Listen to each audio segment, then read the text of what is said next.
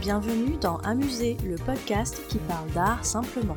Je suis Julie Bonneau, je vis à Paris, j'aime l'art, la culture et les musées, et j'ai créé ce podcast pour partager cette passion. L'objectif d'Amuser, c'est de raconter l'art autrement, de raconter l'art de manière ludique et décalée, de ressentir l'art sans trop l'intellectualiser. Si comme moi vous aimez apprendre sans faire trop d'efforts, vous êtes au bon endroit. Un nouvel épisode d'Amuser est mis en ligne tous les lundis. Vous pouvez vous abonner à Amuser sur les plateformes iTunes, Spotify, SoundCloud, Stitcher et Podcast France. Vous avez le choix. Je serai ravie de recevoir vos commentaires et suggestions, voire vos 5 étoiles si ce podcast vous plaît. C'est le meilleur moyen d'encourager et de soutenir Amuser. Vous pouvez également me suivre sur les réseaux sociaux, sur Instagram et sur Twitter c'est le compte amusé underscore fr, et sur Facebook et sur la chaîne YouTube sous le nom Amuser.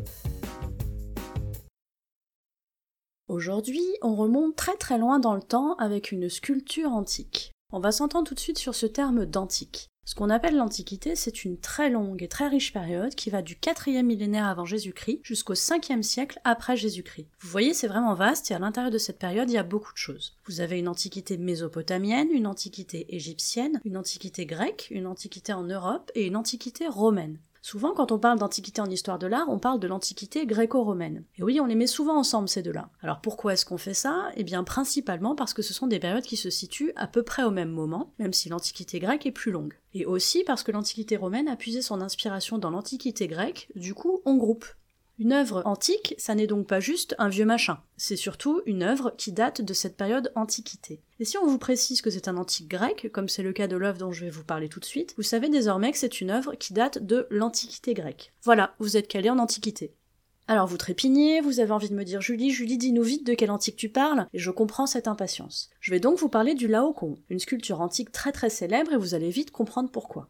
Avant ça, je vous dois encore une petite définition technique. Cette sculpture dont je vais vous parler, c'est un groupe, donc je vais aussi peut-être parler de groupe sculpté. Je m'explique, le David de Michel-Ange, c'est une sculpture. Le Laocoon, c'est un groupe sculpté. Je pense que vous avez déjà saisi. On parle de groupe sculpté pour préciser que la sculpture ne compte pas un, mais plusieurs personnages. L'Ugolin de Carpo, dont j'ai parlé dans l'épisode 11 d'Amusé, c'est aussi un groupe sculpté. Voilà pour les définitions et les termes techniques, vous êtes maintenant des chefs. Alors, ce Laocoon, c'est certes un groupe sculpté antique, mais il n'a été découvert qu'en 1506. Pourquoi, me demanderez-vous? Eh bien parce que beaucoup d'antiques grecs ont disparu ou ont été tellement bien copiés par les Romains qu'on a du mal à savoir qui a fait quoi au final. Du coup, on manque d'infos sur les œuvres véritablement réalisées pendant l'Antiquité grecque, et ça crée beaucoup de désespoir chez les historiens de l'art spécialistes de cette période. Imaginez donc le bonheur quand on découvre par hasard ce Laocoon à Rome en pleine Renaissance. Le pape et mécène Jules II envoie notamment Michel-Ange en reconnaissance pour identifier cette œuvre. On reconnaît là une œuvre évoquée dans un traité antique et réalisée par trois sculpteurs grecs, Athanadoros, Agésandros et Polydoros. Vous connaissez évidemment l'épisode du cheval de Troie dans l'histoire de la guerre de Troie. Eh bien le Laocoon, il évoque un autre passage de cette guerre. Laocoon, c'est en fait un prêtre de la ville de Troie qui met en garde contre le fameux cheval de Troie qui lui semble être un leurre. Et il a raison. Malheureusement, personne ne l'écoute, et ce pauvre homme va être tué, ainsi que ses deux fils, par des serpents. Décidément, on aime bien tuer les fils dans la sculpture, les Troyens pensent qu'il s'agit d'une punition divine et laissent le cheval entrer dans la ville de Troie. Et patatras, vous connaissez la suite. Donc la sculpture Le Laocoon représente ce moment où le prêtre et ses fils se font mordre par les serpents.